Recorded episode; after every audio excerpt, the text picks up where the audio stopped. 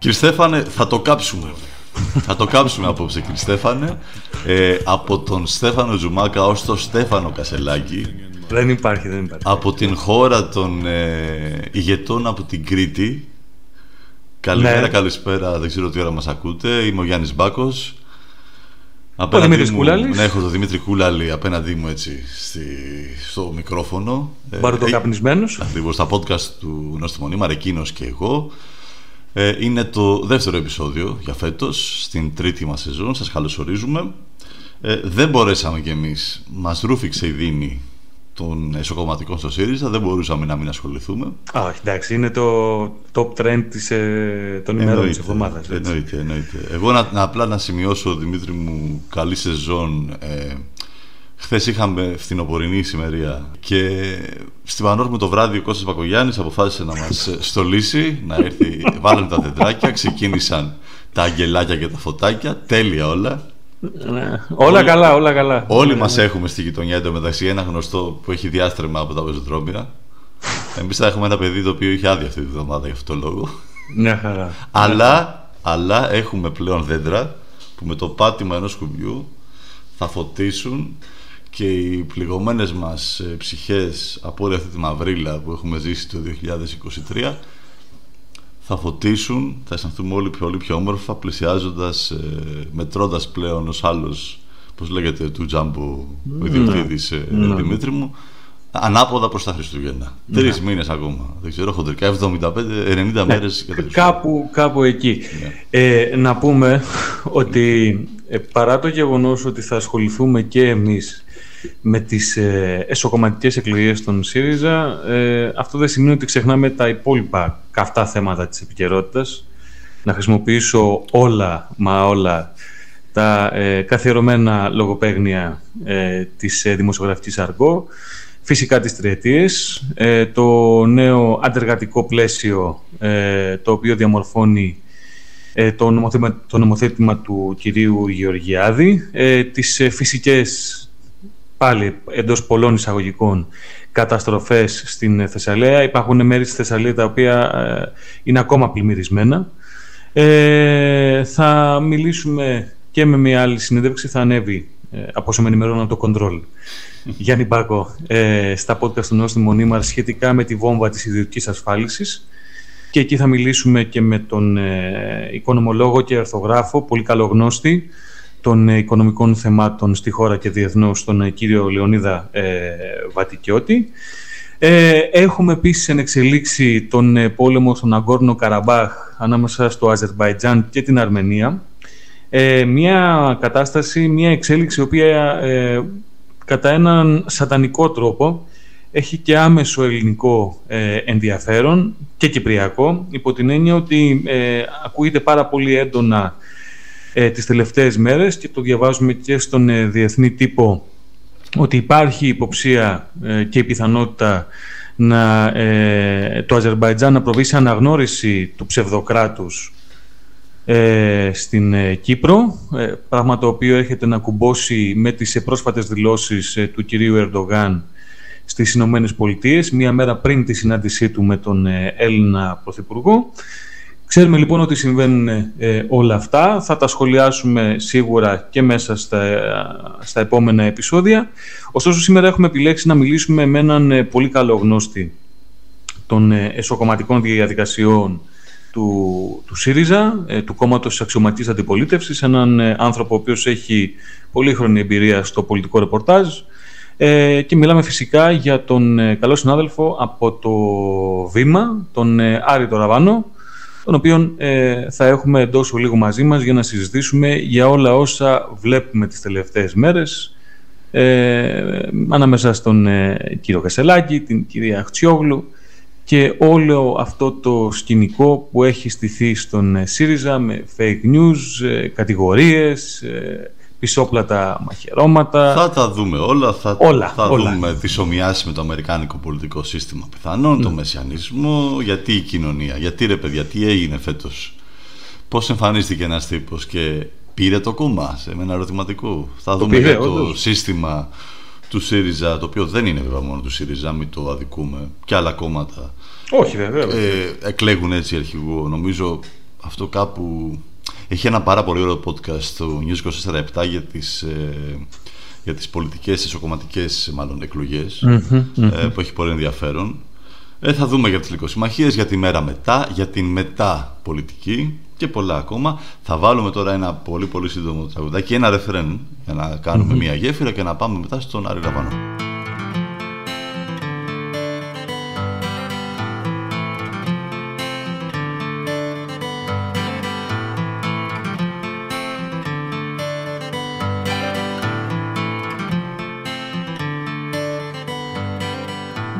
Μεγάλο δέντρο στεναγμός, μεγάλη και η σκιά του. Απλώνει ρίζες στην ψυχή, στο σώμα τα κλαδιά του. Μα όπως ανοίγει ένα πουλί. Φτερούγα στον αέρα, το δέντρο γίνεται γιορτή Και φτερουγίζει μέρα.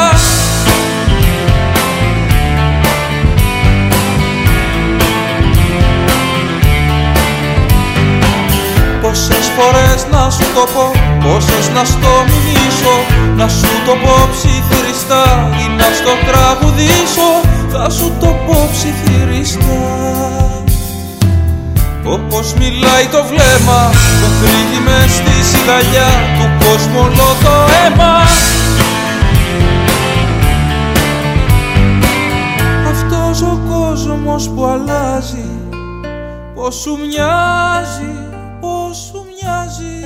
όπως ε, προαναγγείλαμε θα έχουμε μαζί μας τον έμπειρο πολιτικό συντάκτη από, τον, ε, από το Βήμα, τον ε, Άρη το Ραβανό, τον οποίον και καλωσορίζουμε. Άρη, καλώς ήρθες. Καλώς σας βρήκα, καλημέρα.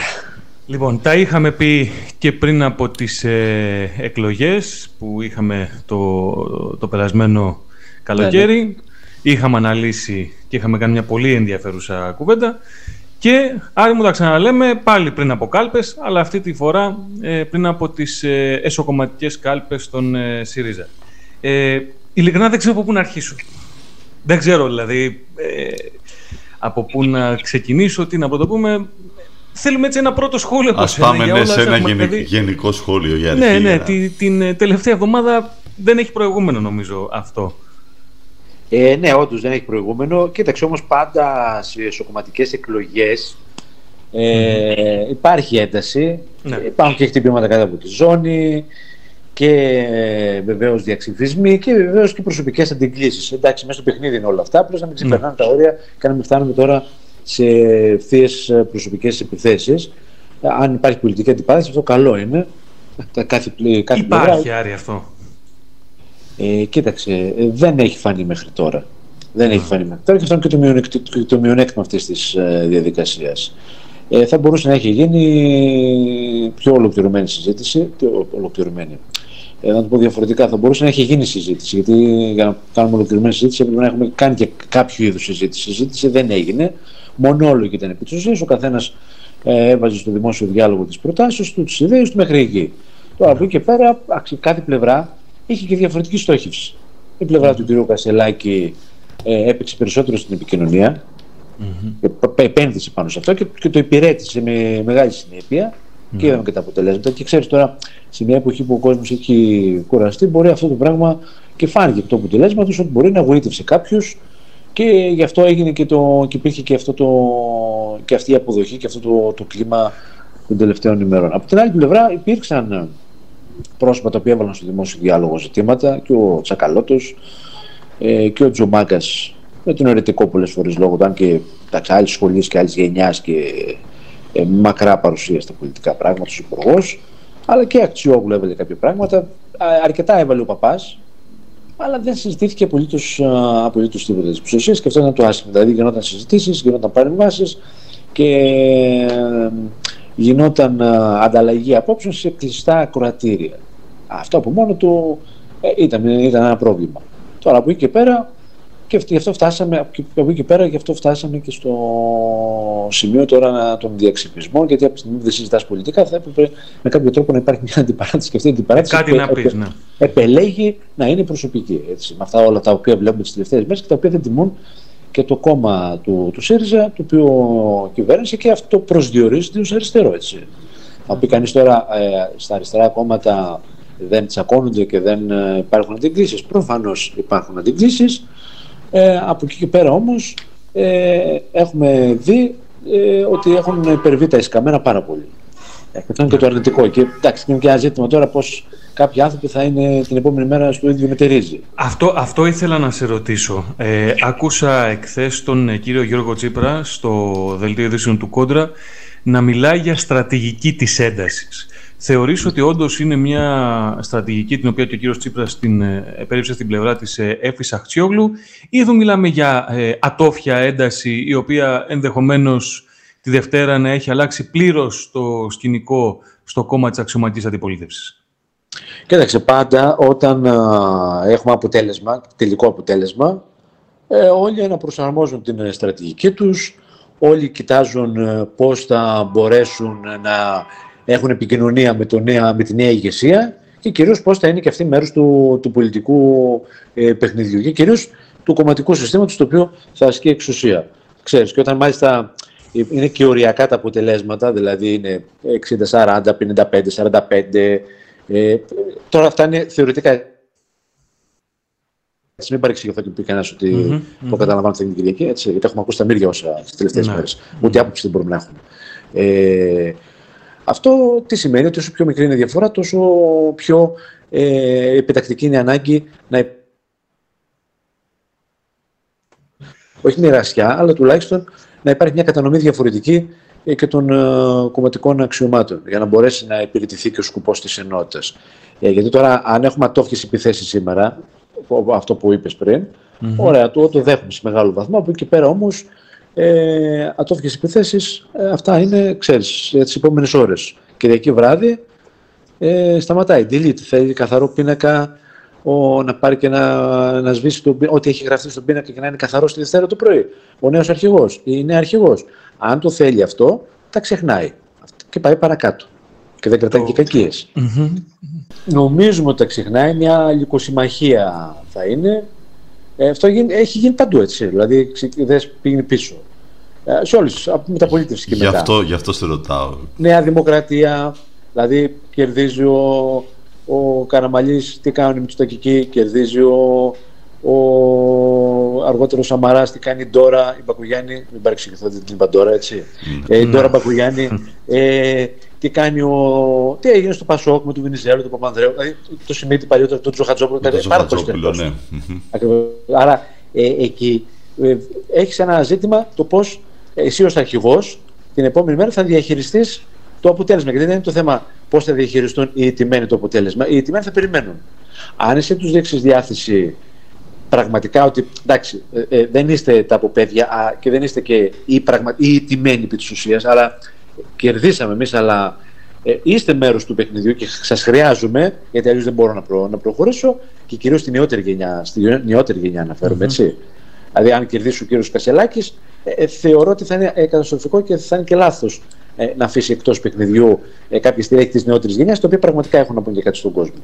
Ή το αντίστροφο ε, συμβαίνει και αν έχουμε νίκη της κυρίας Ατσιόγλου ε, για, για την πλευρά Κασελάκη για, αρκετά, για κάποια πρόσωπα. Άρα είναι και θέμα ε, διάθεσης. Το πώς θα διαχειριστείς εσύ τη νίκη. Γιατί το, οι τιμένοι θα περιμένουν. Και από εκεί και πέρα, βέβαια, αυτό που, είπες, που είπαμε νωρίτερα, εντάξει, ε, αυτό που σου είπα, λυκοσυμμαχία θα είναι και εκεί θα φανεί και στην πορεία από διάφορες, από διάφορες ε, περιπτώσεις το πώς θα κινηθεί η ηγεσία. Δηλαδή, έχουμε θέματα μπροστά μας, έχουμε συνέδριο, οι θέσεις δεν μπορούν. Δηλαδή, εκεί θα, θα έχουμε αποκλίνουσες ε, mm-hmm. θέσεις. Δεν μπορεί να, είναι, να ομονούν όλοι σε όλα. Mm-hmm. Διαφορετική okay. αντίληψη ενδεχομένως mm-hmm. για την τριτοβάθμια εκπαίδευση, τα, τα πανεπιστήμια, τα μη κρατικά. Ε, ενδεχομένως διαφορετική αντίληψη για, τα, για το εργασιακό. Για γιατί θέλουμε να το γιατί, για τα εθνικά επίσης. Δηλαδή θέλω, θέλω, να το, θέλω να το δούμε αυτό. Εκτός αν ε, πούνε ότι κοίταξε να δεις, εδώ υπάρχουν κάποιες πάγιες θέσεις του, του ΣΥΡΙΖΑ και προερχόμαστε με αυτές. Αλλά νομίζω όμως δεν θα είναι αυτό. Θα πάμε σε, και, σε μια, και σε μια αναπροσαρμογή και θέσεων ακόμα. Δεδομένου, αν, ε, δεδομένου... αν έχουμε την εκλογή του κ. Κασελάκη. Ναι. Ο, ο κύριος Φίλης πρόσφατα στη συνέντευξή του στην ε, κυρία Γιάμαλη είχε, πει, είχε μιλήσει για το... κόντρα. Στον κόντρα, ναι. ναι, ναι. Είχε, είχε μιλήσει για το πόσο καλή είναι η πολυφωνία και όλες αυτές οι... Αυτό, αυτό που αντιλαμβανόμαστε εμείς απ' έξω το τι γίνεται και στο ΣΥΡΙΖΑ όλοι, καθένας λέει το δικό του, τσακώνονται από κάτω, άλλες θέσεις ο ένας γι' αυτό, άλλο. Δηλαδή, αντιλαμβανόμαστε ότι και μετά τα συνέδρια δεν υπάρχει μια σταθερή γραμμή όπως βλέπουμε στα υπόλοιπα κόμματα τουλάχιστον στην Δημοκρατία η οποία είναι εμπετό. Εντάξει, το μεγάλο, το μεγάλο πρόβλημα του ΣΥΡΙΖΑ αυτό ήταν γιατί και το Πασόκ το υπηρέτησε αυτό που λες. Ακριβώς. Και η Δημοκρατία περισσότερο γιατί ήταν ακόμα με, ε, με δομές ε, και μπορούσε και το υπηρετούσε. Αλλά και, και το Πασόκ γιατί η εξουσία ήταν, ήταν και συγκολητικό. Ε, ακριβώς. Αυτό ακριβώς. Εκεί υπάρχει μια συγκολητική ουσία. Mm-hmm. Ε, βέβαια, το ΣΥΡΙΖΑ, επειδή, επειδή εντάξει, πάντα υπήρχαν τάσεις και πάντα υπήρχε διάθεση διαφοροποιήσεων και ο καθένας είχε το άδικο του αφήγημα. Δεν μου αρέσει ο όρος, αλλά το λέω επειδή χρησιμοποιείται. Είχε τη δική του άποψη, την οποία υπερασπιζόταν. Ε, εκεί υπήρχε μια ομογενοποίηση μια προσπάθεια ομογενοποίηση, η οποία δεν ήταν επιτυχής πολλές φορές και απλώς τι γινόταν, υπήρχε μια γενική αρχή από την ε, ηγεσία, από τον κύριο Τσίπρα δηλαδή και τους ανθρώπους του, και από εκεί πέρα μετά λέγανε εντάξει, συντασσόμαστε, αλλά ο καθένας κατέβαζε και μια πλατφόρμα διαφορετική. Όταν τα βλέπαμε αυτά επί Αλέξη Τσίπρα. Γιατί τώρα, για το σπά παραδείγμα χάρη τώρα, δηλαδή mm. χθες είδα, μια, είδα κάποιες ανακοινώσεις για τον κύριο Πασελάκη, οι οποίε πραγματικά ε, δεν θα περίμενα να τις δω από το ΣΥΡΙΖΑ, από στέλεχη του ΣΥΡΙΖΑ, θα περίμενα να τις δω ε, από την πλευρά της Νέας Δημοκρατίας. Δηλαδή έχουμε τέτοια σκηνικά. Δηλαδή όταν φτάνουμε σε τέτοιο επίπεδο ε, διαφοροποίησεων, θα φαντάζεσαι τώρα και στα πολιτικά πόσο, ναι, ε, θα ναι. έχεις, πόσο εύκολο είναι να έχεις διαφοροποιήσει. Ναι. Ε, επειδή λοιπόν και... επί Αλέξη Τσίπρα δεν μπορούσε αυτό το πράγμα να, να μαζευτεί όπως θα μπορούσαμε να το πούμε απλοϊκά. Αυτό ήταν και λάθος του Τσίπρα μεγάλο. Ναι. Σήμε με την επόμενη ηγεσία και τις προσωπικότητες που βλέπουμε πόσες πιθανότητες δίνεις αυτό, αυτή η πολυφωνία να μην οδηγήσει σε ουσιαστική ρήξη του κόμματος; Κοίταξε τώρα, ε, ιστορικά έχουμε δει διασπάσεις. Έχουμε δει διασπάσεις και στον χώρο της δεξιάς, έχουμε δει και στον χώρο της αριστεράς, ε, λιγότερο στο, στο Πασόκ. Ε, κοίταξε, ε, είναι ένα ρίσκο για αυτούς οι οποίοι θα, θα αποφασίσουν να κάνουν κίνηση. Και είναι ένα ρίσκο μεγάλο. Τώρα, εξαρτάται πάντα με τις κοινωνικο-πολιτικο-οικονομικές συνθήκες.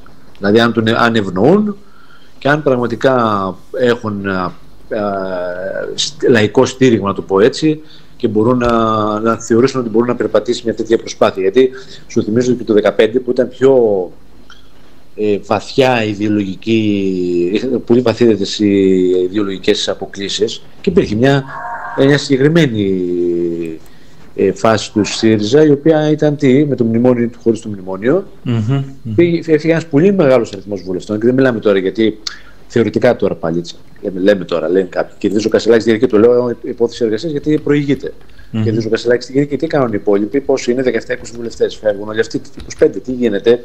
Δεν είναι εύκολο να σηκωθείς να φύγεις. Ε, δεν είναι, Δεν είναι εύκολο. Δεν είναι εύκολο. Και όταν ε, είσαι και ένα, σε ένα κόμμα το οποίο έχει προοπτική εξουσίας και θεωρείς ότι πολύ γρήγορα τα πράγματα μπορούν να συμφέρουν πάλι στη τροχιά εξουσίας, το σκέφτεσαι διπλή και τρίτη φορά. Ε, εγώ επειδή έχω βιώσει και το συνέδριο του, 1900, του 1996 στο Πασόκ, mm-hmm.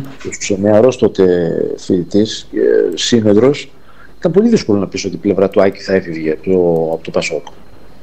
Ε, και δεν έφυγαν, μείναν μέσα, έγινε ένα, ε, υπήρξε ένα ε, Μόντους Βιβέντη, υπήρχε ένα πεδίο ισορροπίας, μια συμφωνία, μοιράσαν την κομματική εξουσία, τότε ήταν και η κυβέρνηση βέβαια του Πασόκ, διαφορετικά τα πράγματα και πορεύτηκαν. Να σου θυμίσω ότι στο Πασόκ είχε ακόμα και τροτσκιστική τάση. Δηλαδή, τους βλέπουμε στις πορείες του Πολυτεχνείου, ε, ήταν πα, πανταχού παρόντε ε, και όχι μόνο αυτό, και τα περιοδικά τους και, και όλα. Δηλαδή, υπήρχε, υπήρχαν διαφοροποιήσει, αλλά δεν, ήταν, δεν φεύγαν πολύ όμως από, το, από το χώρο. Ακόμα και η Μπακογιάννη που έφυγε το 2000. 10 από μια δημοκρατία με τη διαγραφή της έφυγε και έκανε και το κόμμα μετά. Mm-hmm. Δεν έκανε πολλά πράγματα. Παρότι ήταν προβεβλημένο τέλεχο, ε, είχε στελέχη, δεν, δεν περπάτησε. Και πολλά άλλα σχήματα. Ακόμα και λαϊκή ενότητα. Είδατε πόσοι βουλευτές φύγανε, ναι. δεν, κατα, δεν κατάφερε να κάνει τίποτα.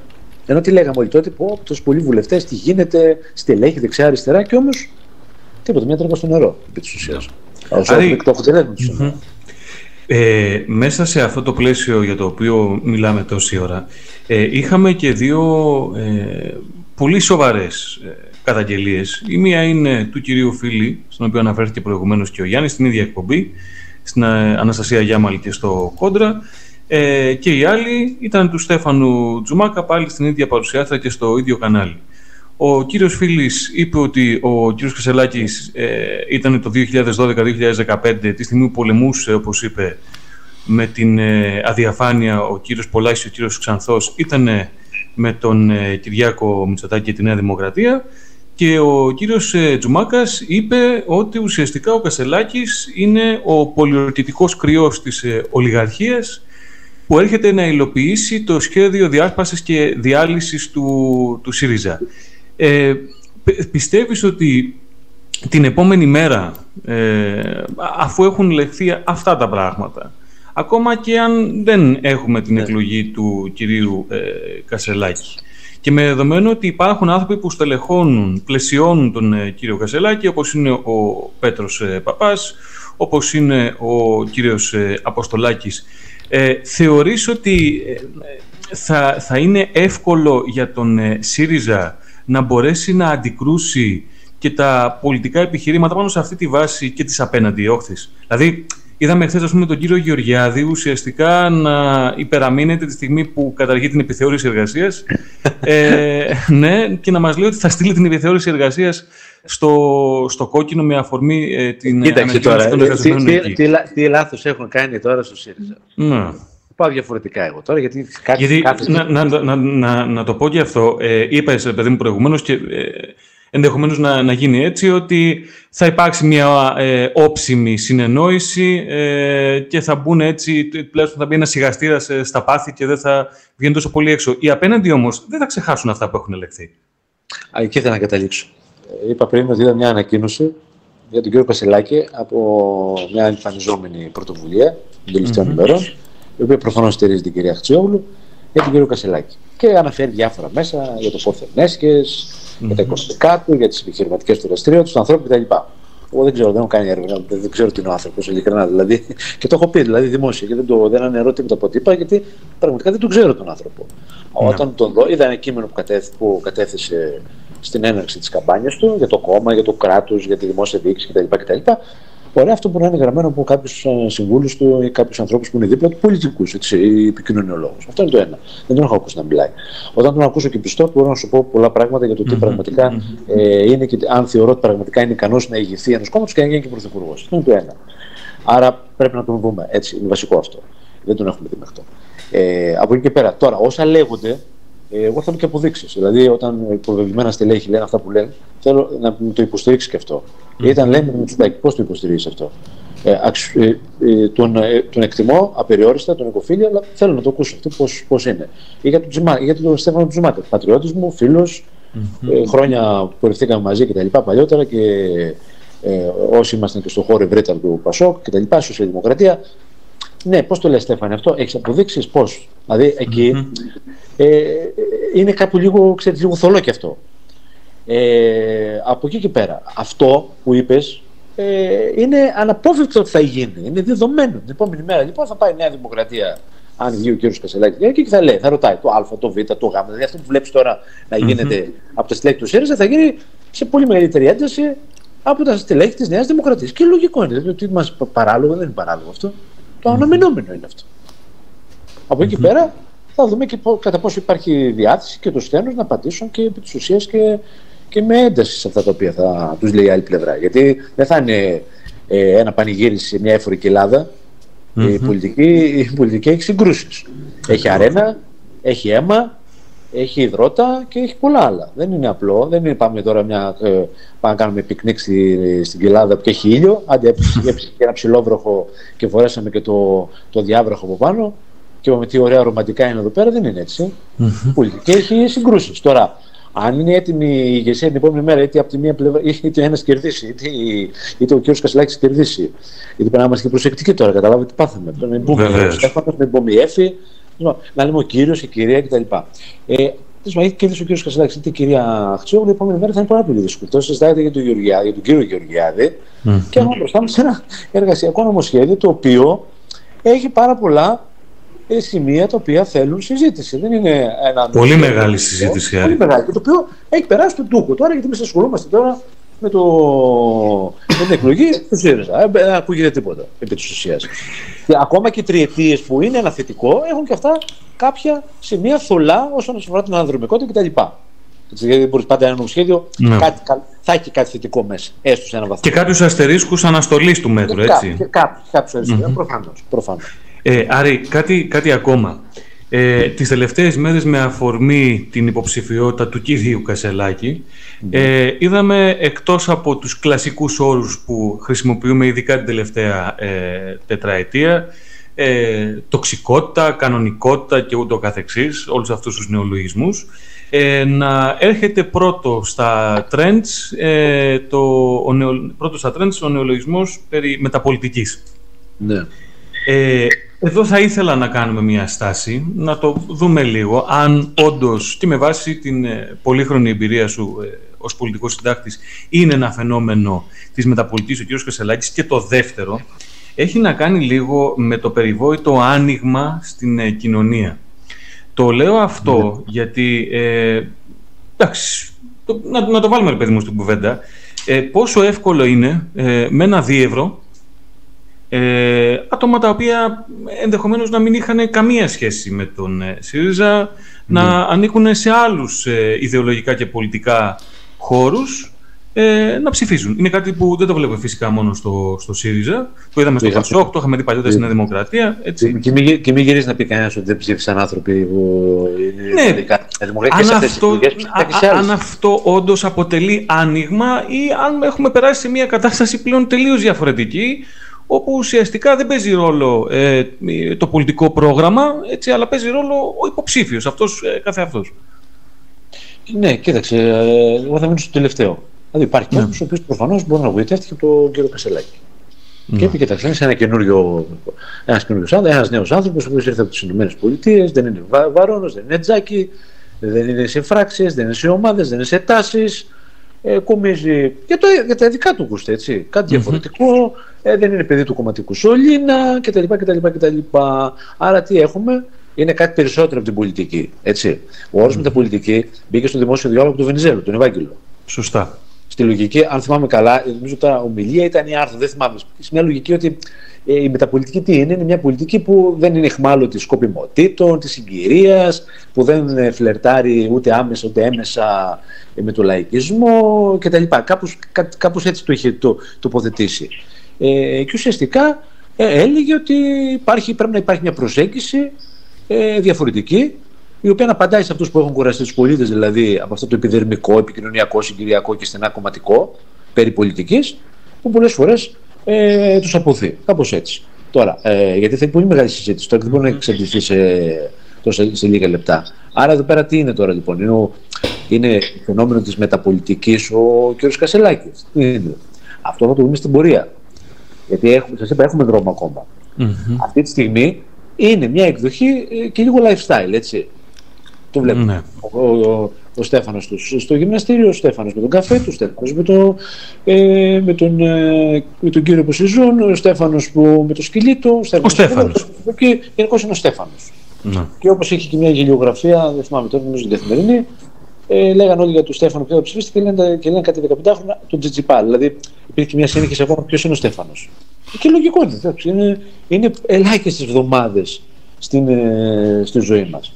Τώρα εδώ τι γίνεται τώρα, έτσι. Ε, από εδώ και πέρα τι γίνεται. Το θέμα είναι η θεματολογία, το περιεχόμενο. Υπάρχει περιεχόμενο. Υπάρχει περιεχόμενο. Ή θα πάμε σε μια κρίση της πολιτικής στη, στην Ελλάδα και πιο βαθιά. Αν υπάρχει πολιτικός λόγος, δηλαδή όλο αυτό το οποίο βλέπουμε τώρα, το οποίο εμείς το χαρακτηρίζουμε μεταπολιτική, το οποίο μπορεί να μας ξενίζει μερικούς, μπορεί να μην μας αρέσει, γιατί είχαμε συνηθίσει αλλιώς στην πολιτική, πρέπει να αντιληφθούμε ότι υπάρχει μια, και ένας κόσμος ο οποίος προφανώς θα το πω λαϊκά δεν γουστάρει αυτό το οποίο εμείς θεωρούμε πολιτική. Και σου λέει, Εγώ θέλω κάτι άλλο. Θέλω αυτό το οποίο παρουσιάζεται στις lifestyle εκπομπές, τα πρωινάδικα, το οποίο είναι και λίγο από πολιτική, αλλά δεν είναι και πολιτική, προσεγγίζει, γετνιάζει, κάτι τέτοιο. Αλλά το θέμα είναι αυτό θα πρέπει κάποια στιγμή να, μετα, να μετατραπεί και σε πολιτικό λόγο και πράξη. Δηλαδή, να, δηλαδή, για να το δούμε πραγματικά. Κοίταξε τώρα. Φαίνεται ότι και ο ίδιος ο άνθρωπος ο οποίος διεκδικεί την ηγεσία του, του ΣΥΡΙΖΑ, την Κυριακή, την Κυριακή, δεν έχει αυτή τη στιγμή, το καταλαβαίνει και ο ίδιος ότι δεν είναι έτοιμος. Εγώ εκεί το αντιλαμβάνομαι. Τώρα μπορεί να κάνω λάθος. Και το λέω με όλο το σεβασμό για να μην, μην αρχίσουν να μας πετροβολούν ότι, δεν, ότι εμείς προδεκάζουμε και ακυρώνουμε ανθρώπους και τους σταυρώνουμε κτλ. Ε, λέει δεν θα είμαι στη Βουλή. Αυτό γιατί το κάνει. Ε, δεν είναι έτοιμος ακόμα. Δηλαδή, ακόμα και το, και το γεγονός πως απάντησε ακόμα και για το, και για το, για το βόρειο τμήμα της Κύπρου που είναι υποκατοχή. Το κρατήδιο. Το, Ναι, το, το ψευδοκράτος, όχι κρατήδιο. Ψευδοκράτος. Ναι κρατήδιο το, το είπε ο ίδιος. ο ίδιος. Επειδή λέει ε, κουρασμένος κτλ. Θέλω δύο μήνες ακόμα. Και... Ε, δείχνει ότι ναι, έχει λύματα. Έχει α, α, και άγνοια θυμάτων. Εγώ δεν λέω απαραίτητο ότι είναι κακό αυτό. Εντάξει, όλοι μπορεί να έχουμε άγνοια θυμάτων. Και το Εγώ έχει πει Άρη αυτό, έτσι. το, Είναι- είναι... το, θέμα, ναι. και το θέμα ξέρεις τι γίνεται; Εγώ τον βρίσκω μερικές φορές αυθεντικό στη λογική και εγώ σου λέει αυτός είμαι. Δεν τα ξέρω όλα. Δηλαδή, σου θυμίζω στον Ευαγγελάτο όταν έδωσε συνέντευξη στον Μπέγκα, που γύρισε και είπε: Εγώ δεν το ξέρω αυτό. Πάμε παραπέρα. Ξέρεις. Δηλαδή, φαινόταν ότι δεν έχει. Και πώς θα, θα καλυφθεί αυτό το έλλειμμα; Με τους ανθρώπους που είναι γύρω-γύρω. Οι άνθρωποι μα που είναι γύρω-γύρω ε, δεν είναι το καινούριο το οποίο πρεσβεύει ο ίδιος. Είναι άνθρωποι οι οποίοι ήταν στο πολιτικό σκηνικό τα τελευταία χρόνια. Και είναι, τους ξέρουμε. Ο κ. Παπάς, ο κ. Πολάκης, ο κ. Γιώργος Τσίπρας ε, και πολλοί άλλοι έτσι, που δεν φαίνονται. Ή άλλοι που φαίνονται.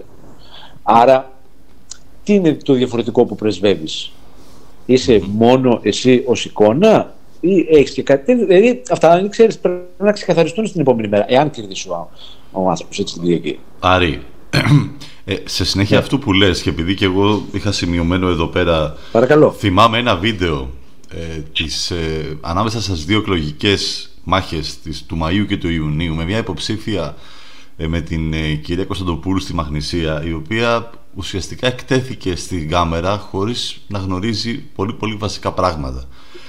Αυτό ως κίνδυνος για τον κύριο Κασελάκη ότι φαίνεται να μην γνωρίζει φαίνεται ένας άνθρωπος ο οποίος έχει πάρα πολλά κενά, τα οποία ναι, μεν δεν είναι κακό από τη μία, αλλά από την άλλη να διεκδικείς την εξουσία του κόμματος, την ηγεσία μάλλον του κόμματος της αξιωματικής αντιπολίτευσης και να έχεις βλέψεις για πρωθυπουργία και να μπερδεύεσαι ε, σε θέματα τέτοια είναι και λίγο επικίνδυνα. Τι δείχνει για την κοινωνία όμως, Δηλαδή, ο μεσιανισμός, ο οποίος ακούγεται πολύ έντονα τελευταία, τι λέει για την κοινωνία από τη μία, ε, όπου απλά χρειάζεται έναν άνθρωπο φρέσκο και τι λέει και για τα υπόλοιπα στελέχη του ΣΥΡΙΖΑ, όπου ένας τύπος με επικοινωνιακό χάρισμα και καθαρό πρόσωπο εμφανίζεται ένα μήνα και τους παίρνει το κόμμα. Σε πολλά εισαγωγικά. κοίτα, κοίτα, θα σου πω τώρα, θα σου, θα σου πω την, απο- την άποψή μου δική μου, την προσωπική, την, την έχω πει και σε φίλους και έχουμε τσακωθεί κιόλας. Εγώ δεν θεωρώ ότι ο Κασελάκης τους πήρε το κόμμα. Μέσα σε ένα μήνα. Ε, ο Κασελάκης πάτησε πάνω. Πρώτα απ' όλα είναι, ε, έχει, ένα, επικ- έχει επικοινωνικό χάρισμα και έχει ένα επιτελείο το οποίο του δουλεύει όλο αυτό το πράγμα. έτσι, Βέβαια, φαίνεται. βέβαια. Δεν, δεν αμφισβητείται αυτό, ναι. Ωραία, αυτό είναι το ένα. Ε, το αυτή τη στιγμή τι κάνουμε. Μιλάμε για τον Κασελάκη ως, για το γκέλ που κάνει σε τμήμα της κοινωνίας. Σωστά. Περνάει αυτό. Okay. Ο Στέφανος, είπαμε πριν, μετά στο σκυλί, ο Στέφανος στο γυμναστήριο, ο Στέφανος με τον καφέ, ο Στέφανος αν, αν είναι vegan, δεν τρώει κρέας, δεν ξέρω εγώ τι κάνει κτλ. Αν πίνει τσίπουρα, ρακές κτλ. Που έλεγε παλιότερα με τον Πολάκη. Ε, αυτό είναι το ένα. Αυτό μιλάμε για το, για το ευρύ κοινό. Πάμε λίγο στο κομματικό. Το πήρε το κόμμα σε ένα μήνα σημαίνει κάτι άλλο. Παίρνω το κόμμα σε ένα μήνα σημαίνει ότι ε, έχω κερδίσει την εύνοια των μελών του κόμματος. Πόσοι καινούργια να γράφτηκαν για τον κύριο Κασελάκη, 5.000, 10.000 θέλετε. Να το δειχτώ αυτό; Θέλετε παραπάνω; Μμμ. παραπάνω. Πήγε, πήγε, είχαμε κανένα τσουνάμι εγγραφών και δεν το κατάλαβα; Όχι. Έτσι δεν είναι; Όχι, όχι, σαφώς.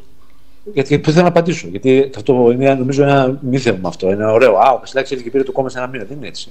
Ο Κασιλάκη ήρθε, σε ένα μήνα άλλαξε τα δεδομένα. Όντως είναι ο μαύρος κύκνος. Δηλαδή αυτό το απρόβλεπτο γεγονός που λέμε στην Αμερική. Που, λέ- που λέμε, λένε στην Αμερική, συγγνώμη, δεν έχω πάει ποτέ. Λένε στην Αμερική ε, ότι αλλάζει τα δεδομένα και είναι το απρόβλεπτο το οποίο αλλάζει σταθερές κτλ. Έρχεται, ναι, το αλλάζει επικοινωνιακά, γίνεται χαμός, ήταν όλοι Κασελάκης, Κασελάκης, ακόμα και δεξιοί και από εδώ και από εκεί κτλ. Το Κασιλάκη όμως για να, έχει, να έρθουν 63.000 την περασμένη Κυριακή, κάπου στηρίχτηκε. Εγώ είμαι από την Άρτα. Βλέπω στην Άρτα. Κασελάκης 620. Αχτσιόγλου 415. Και λέω μπράβο, λέω στην Άρτα. Μπαντρία του Τσίπρα 200 στα, σταυρούς μπροστά ο Κασελάκης, μπράβο, είναι μεγάλη. Ωραία, πολύ ωραία. Πάμε παραπέρα. Κασελάκης στην Ανατολική Αττική. Κασελάκης από εδώ, Κασελάκης από εκεί, Κασελάκης είναι πρώτος. Άρα ο Κασελάκης κάπου στηρίχτηκε. Και εδώ μιλάμε για κομματικά μέλη. Μέλη του ΣΥΡΙΖΑ. Δεν μιλάμε για, το, για τον κύριο Άρη που έχει τον μπακάλικο στη γωνία του Ραβανό και του λες βάλει μου ε, κύριε Άρη ένα κιλό καφέ τώρα για να φύγω για το σπίτι και πάει δώσ' μου και δύο μακαρόνια. Αυτός μπορεί να μην πήγε να ψηφίσει. Αυτός μπορεί όμως να του αρέσει ο Κασελάκης. Να λέει: Πω, φοβερός είναι αυτό να ψηφίσω. Δεν πήγε να ψηφίσει όμως ως μέλος. Άρα εδώ εμείς μιλάμε για μέλη. Άρα τα μέλη από κάποιους επηρεάζονται. Άρα επηρεάζονται από τον χ πολιτευτή, Από το χι βουλευτή, άρα όλοι αυτοί κάνανε ένα πολύ συστηματικό ε, pressing, θα το πω. Ε, όχι, bullying, όχι. Ε, pressing ή τέλος πάντων κάνανε μια πολύ καλή δουλειά κομματική από κάτω, το, η οποία πέρασε κάτω από τα ραντάρ των ανθρώπων της Αξιόγλου και εκεί ήταν αποτυχημένο το, το σύστημα τη τελείω δηλαδή. Το είχα Δηλαδή, όταν εμφανίζει κλόνη του φαβορή και σου παίρνουν το κόμμα από τη μύτη, έχεις πρόβλημα.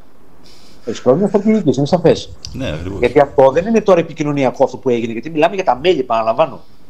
Δεν μιλάμε, α, ο Κασελάκης που ηγείται, ο Κασελάκης το φαινόμενο, ο Κασελάκης αυτό, για μιλάμε για την κοινωνία που θα πάμε ψηφίσει μεθαύριο. Μιλάμε για κομματικά μέλη. Οι οποίοι ξαφνικά για τους δικούς τους λόγους, μπορεί να είναι πολιτικοί, μπορεί να είναι η προσδοκία για ένα αξίωμα μεθαύριο, mm-hmm. μπορεί να είναι. Ένας σκέφτη μου είπε χθες το βράδυ.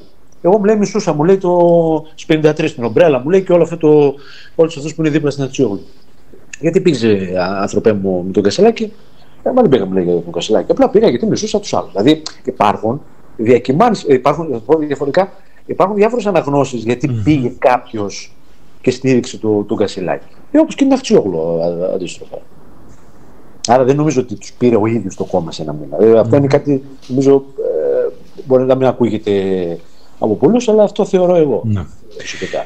Άρη, πριν το τέλος, θα ήθελα να βάλουμε λίγο στην εξίσωση και τον Αλέξη Τσίπρα.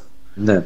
Ε, ακούστηκαν πάρα πολλά τις τελευταίες ε, περί υπονόμευσης. Ε, είχαμε, όπως όλα δείχνουν και τα fake news σύμφωνα με το επιτελείο της κυρίας Αχτσιόγλου και την ίδια για το περιβόητο SMS και μία διαρροή του πρώην ε, Πρωθυπουργού ε, για τη θέση του μέσα από το άρθρο του ναι. Θανάση Καρτερού.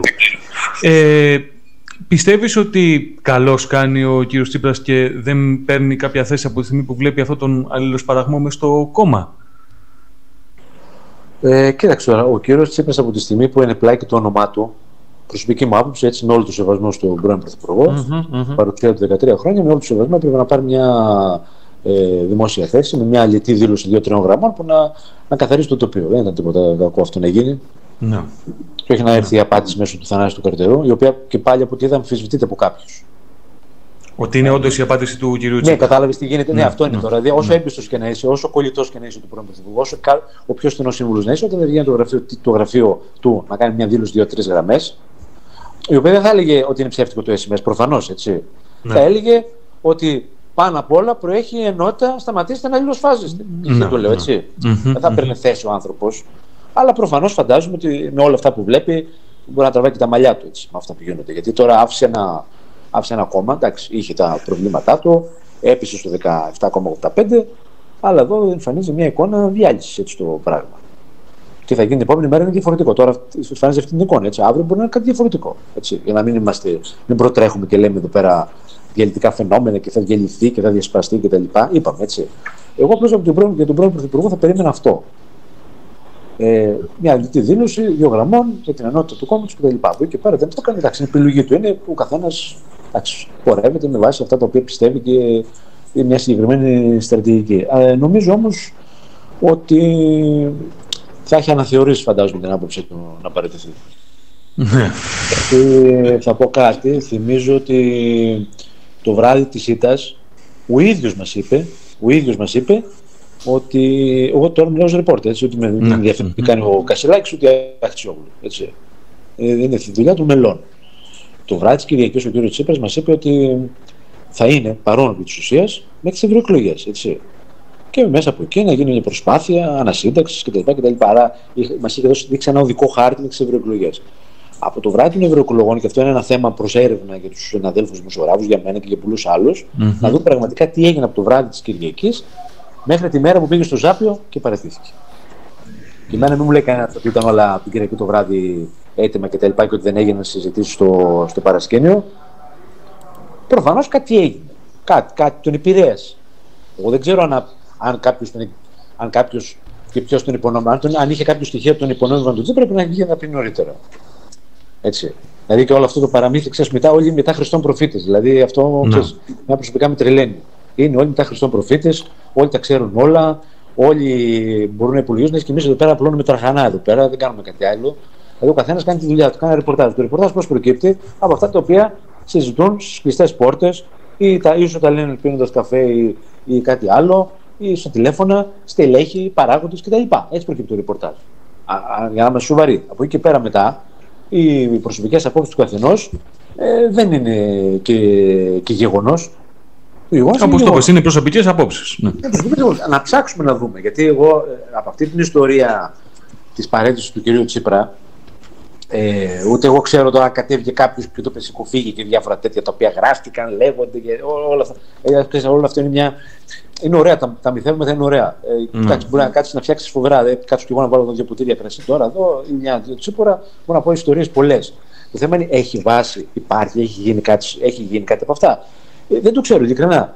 Δεν το ξέρω. Μπορεί οι άνθρωποι να έχουν δίκιο. Άμα έχουν δίκιο, μπορούμε, θα είναι, είναι όμως ε, προς έρευνα να δούμε πραγματικά τι μεσολάβηση και ο Τσίπρας παραιτήθηκε. Δεν άντεξε, βαρέθηκε, είπε δεν μπορώ άλλο, ε, δεν μπορώ να, ε, δεν μπορώ να, άλλο να διαχειριστώ αυτή την κατάσταση γιατί έχει φτάσει στο προχώρητο.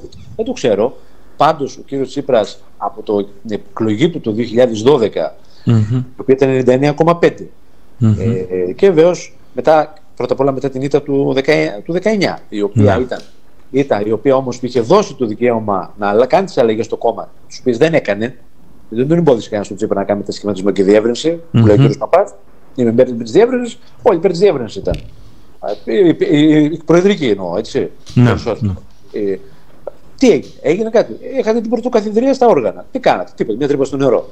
Εδώ τώρα πάει ο ΣΥΡΙΖΑ και δεν έχει, δεν έχει υποψηφίο στην αυτοδιοίκηση. Δηλαδή ε, γελιότητες. Δηλαδή ε, εδώ έχει 3 και 5% και έχει υποψηφίου. Και τώρα 33, 31,5, εντάξει, 17,8, 85 στις εκλογές του, του Ιουνίου και δεν έχει υποψηφίου ε, σε πολλές περιοχές της χώρας. Άρα ε, δεν ήταν, ήταν ευρύτερο το θέμα. Και έχει και ευθύνη και ο Τσίπρας για πολλά πράγματα. Γιατί είπατε πριν για το μεσιανισμό και τα λοιπά. Και ο Τσίπρας έχει ευθύνη. Γιατί υπήρχε μια μεσιανικού τύπου αντιμετώπιση για τον κύριο Τσίπρα. Ο κύριος Τσίπρας, το ΤΕΜ. Ο κύριος Τσίπρας, ναι, το ΤΕΜ. Ο κύριος Τσίπρας πήρε το κόμμα από χαμηλά και το ανέβασε και που το ανέβασε. Και μπράβο του και όντως πολύ μεγάλη προσπάθεια και προσωπικό κατόρθωμα στο μεγαλύτερο βαθμό έτσι, του ίδιου. Αλλά αν για να είμαστε δίκαιοι και να δούμε τι μπορούμε να κάνουμε καλύτερο για από εδώ και πέρα, πρέπει να δούμε και τα λάθη μας. Άρα και ο κ. Σύπρα πρέπει να δει και τα λάθη τα δικά του. Για το πώς έφτασε στο κόμμα εδώ που έφτασε. Και έφτασε και μια παράταξη. Εγώ δεν συζητήσω για το 2015, που ήταν μια δύσκολη κατάσταση, γιατί η χώρα έπρεπε να σωθεί τότε. Έγινε αυτό που έγινε με το μνημόνιο συμβιβασμός επί της ουσίας και, και όλα αυτά τα οποία ακολούθησαν με την πολιτική που ακολούθησε ο ΣΥΡΙΖΑ. Το θέμα είναι από εκεί και πέρα τι, τι έγινε. Όσον αφορά το μετασχηματισμό, γιατί, γιατί, γιατί εμφανίζεται ως βασικός κορμός της δημοκρατικής προεδρική παράταξης. Ωραία. Το έκανες αυτό το πράγμα, πράξη. Ή ήθελες απλά τις ψήφους των, των πολιτών, των ψηφοφόρων, that's all. Και από εκεί πέρα μετά πήγαινες σε μια λογική συμβιβασμών, ισορροπιών κτλ. Γιατί από ό,τι ξέρουμε, πάντα στο ιστορικό όταν έθεταν διάφορα ζητήματα, η λογική ήταν όχι, θα ταράξουμε τις ισορροπίες, όχι, ε, εδώ δεν είμαστε για να, να τα σπάσουμε. Ε, και υπήρχε πάντα αυτή η, η άποψη, έλα, μπορεί να κάτσουμε να τα βρούμε μεταξύ μας. Έτσι δεν μπορείς να κάνεις. Ή είσαι ή ηγείσαι και παίρνεις αποφάσεις κέρυε, ή απλώς κάνεις διαχείριση της κατάστασης επί της ουσίας. Και σε πολλές περιπτώσεις ο Τσίπρας προφανώς έχει ηγετικά χαρακτηριστικά mm-hmm. και ήταν ο ηγέτης του χώρου, αλλά σε πολλές περιπτώσεις φαινόταν ότι έκανε μια μικροδιαχείριση, ειδικά στο κόμμα, έτσι, μια μικροδιαχείριση. Mm-hmm. Η οποία είχε σχέση πάντα με την. Εντάξει, να κρατήσουμε τις ισορροπίες τώρα, μετά σπάσουμε με την ομπρέλα, μετά σπάσουμε με του 53 πρώτα, μετά με την ομπρέλα που ήταν του διευρυμένο. Να τα έχουμε εντάξει, και πάμε και, και βλέπουμε. Δηλαδή αυτό το προ πίσω συνέχεια. Mm. Το οποίο, εντάξει, δεν είδαμε που οδήγησε. Ε, Άρη, για να βάλουμε μια. Εντάξει, μην πιάσουμε και το θέμα Τσίπρα που πραγματικά τώρα με τσιγκλάει, θα ήθελα να το συζητήσουμε. Να το συζητήσουμε ίσως κάποιο. Ο, ο κύριος Τσίπρας είναι, είναι βιβλίο. Ακριβώς. Ε, ήθελα απλά να το λέω αρνητικά.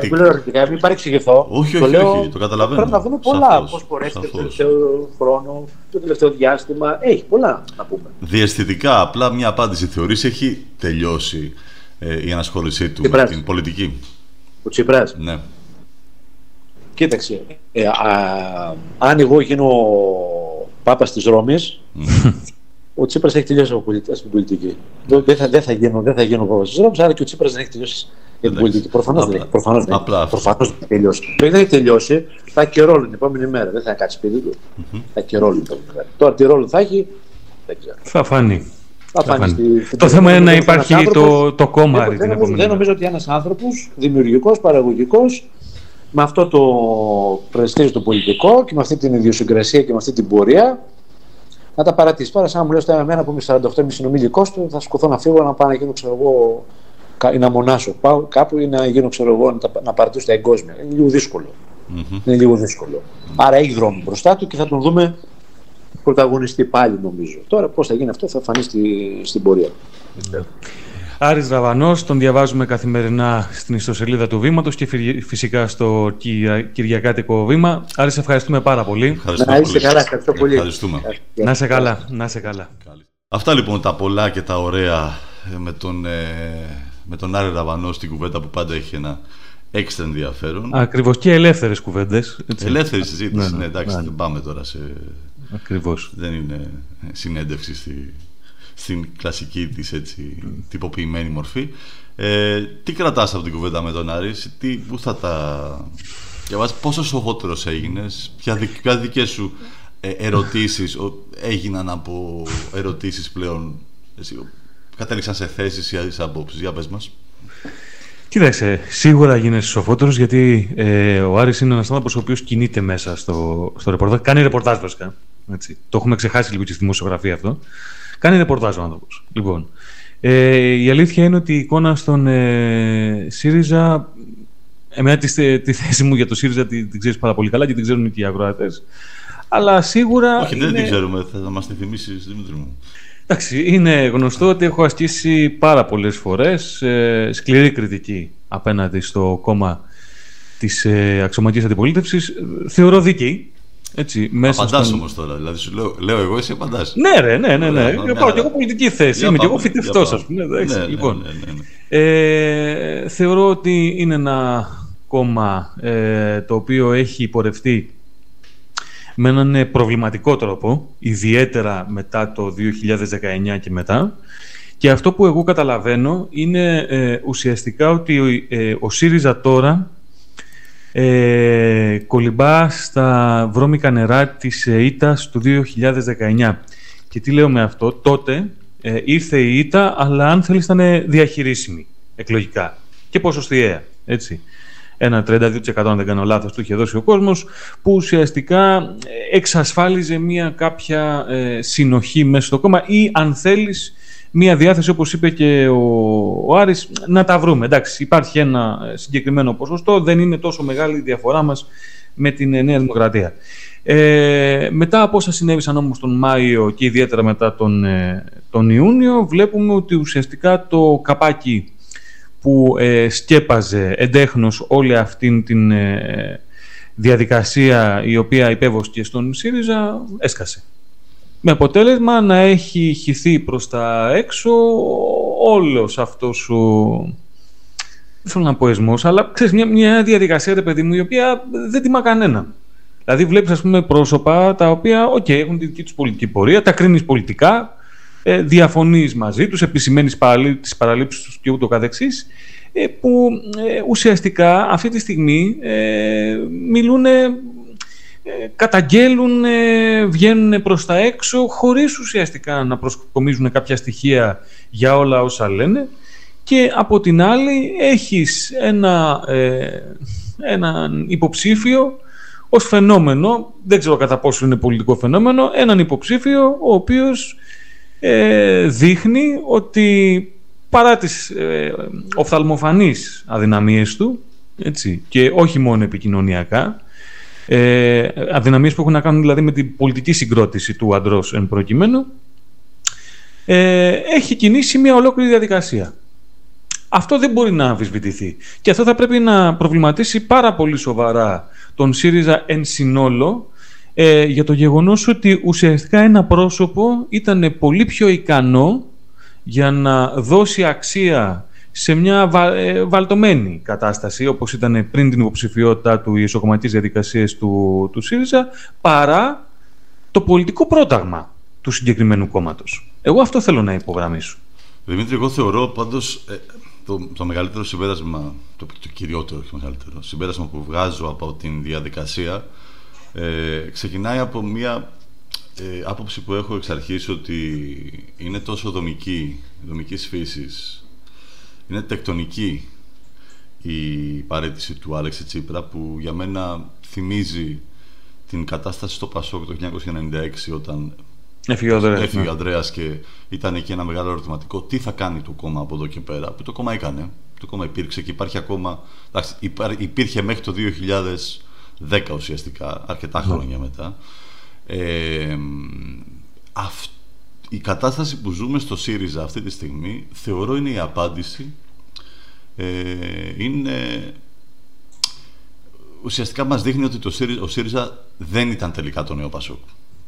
Γιατί δεν μπόρεσε ούτε να φτιάξει τις δομές του Πασόκ ούτε να μπει στην, ε, να αποκτήσει τη γύρωση τη λεγόμενη με την κοινωνία που είχε το Πασόκ ούτε να πάρει ε, τις ε, συνομοσπονδίες, τις- τα εργατικά, να έχει αποκτήσει μεγάλο ρόλο στα εργατικά σωματεία, στην τοπική αυτοδιοίκηση. Ε, άμα ήταν το νέο Πασόκ θα είχε δημιουργήσει θεωρώ τις δομές που θα το βοηθά ε, να αλλάζει αρχηγούς και να συνεχίζει να πορεύεται. Θα είχε δημιουργήσει τις ιδεολογικές δομές, θα, θα, θα είχαν γίνει στα συνέδριά του ε, αυτές τις συζητήσεις όπου θα υπήρχαν οι θέσεις μπετό που είπαμε και μέσα στην κουβέντα με τον αρη ε, ότι εμείς αυτοί είμαστε έτσι πορευόμαστε κάνουμε το 96 ιδεολογική στροφή πάμε σε εξυγχρονισμό γινόμαστε ένα κόμμα πιο κεντροδεξιό. Ναι πλέον είμαστε όλοι μαζί σε αυτό. Ε, το Πασόκ το είχε αυτό. Και μάλιστα το έκανε και μέσα σε μια συνθήκη που τη θεωρώ πιο δύσκολη ε, όντας κυβέρνηση που για μένα είναι πιο δύσκολο να κυβερνάς και να κάνεις ε, μετασχηματισμό από ότι να είσαι στην ασφάλεια σε πολλά εισαγωγικά της αξιωματικής αντιπολίτευσης όπου έχεις το χρόνο και το χώρο να δημιουργήσεις τις εσωτερικές δομές που θα οδηγήσουν το κόμμα σε έναν πραγματικό ιδεολογικό μετασχηματισμό και πλέον μία ταυτότητα και μια ενιαία γραμμή και ενιαία φωνή. Να πούμε, θε- θέλω πριν κλείσουμε να πούμε για κάτι ακόμα. Για πες. Ε, είπε και στην ε, συνομιλία μας ο Άρης ότι ε, και εκείνος αγνοεί, ε, όπως και εμείς, ποιος ήταν πριν ο Στέφανος Κασελάκης, έτσι. Ε, αυτό δείχνει και κάτι για δημοσιογραφία, αν θες τη γνώμη μου. Ε, γιατί ό,τι ε, έχουμε ε, ε, ως ε, ρεπορτάζ εντός πολλών εισαγωγικών για τον Στέφανο Κασελάκη είναι όσα ισχυρίζεται ο ίδιος. Και αναρωτιέμαι πραγματικά γιατί τόσο καιρό δεν έχει βρεθεί ένας δημοσιογράφος να κάνει μια εμπεριστατωμένη έρευνα για το βιογραφικό του κυρίου Κασελάκη. Ε, όσα έχουμε δηλαδή, από τη μία πλευρά έχουμε την αναπαραγωγή ε, της, ε, ό- όσων ο ίδιος έχει δηλώσει, έτσι, και από την άλλη έχουμε τη δημοσιογραφία της κλειδαρότρυπας.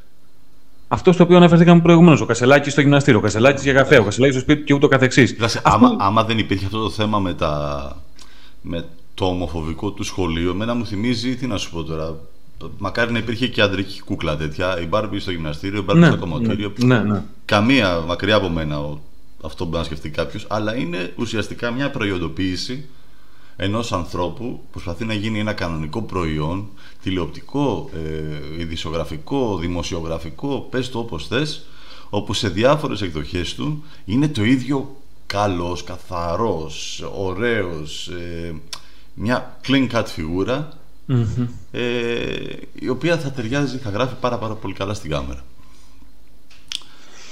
Λοιπόν, Ακριβώς. Λοιπόν, αυτοί ήμασταν. αυτοί ήμασταν Δημήτρη μου, Γιάννης Μπάκος. Δημήτρης Κούλαλης, ε, τα podcast του Νόστιμο Νίμαρ, εκείνος και εγώ. Μας ακολουθείτε σε όλες τις πλατφόρμες που ακούτε τα μένα σας podcast, Spotify, Google Podcast, Apple Podcast και τις λοιπές. Ε, εμείς θα είμαστε εδώ κάθε εβδομάδα. Ε, Δεν μας γλιτώνετε. Δεν μας γλιτώνετε, ναι. Όχι. Τρίτη σεζόν. Ε, τα καταφέραμε να φτάσουμε τρίτη σεζόν. Ε, μας ακολουθείτε όπως είπαμε στη σελίδα μας ε, στο facebook Νόστιμο Νίμαρ ε, διαβάζετε nostimonimar.gr όπου ανεβαίνουν ε, διάφορα άρθρα απόψεις ε, και κάποια θέματα επικαιρότητας που εμάς μας γυρίζουν κάπως ε, το μάτι ακούτε και τα υπόλοιπα podcast του Νόστιμο Νίμαρ που σύντομα θα πληθύνουν ε, όποιος θέλει μας ενισχύει μέσα από την πλατφόρμα Buy Me a Coffee κάθετος Νόστιμο Νίμαρ αλλά και στην, στον λογαριασμό μας πλέον στη σελίδα μας στο Patreon όπου από την ερχόμενη εβδομάδα θα υπάρχουν και κάποια είδη merchandise όπως είπαμε για να σας επιστρέφουμε και εμείς με ένα δώρο την ε, υποστήριξή σας. Αυτά από μένα Δημήτρη. Και αυτά και από μένα. Να είστε καλά, ευχαριστούμε πάρα πολύ για την ακρόαση. Ανανεώνουμε την επόμενη εβδομάδα. Μέχρι τότε, ψυχή βαθιά. Καλή συνέχεια σε όλους.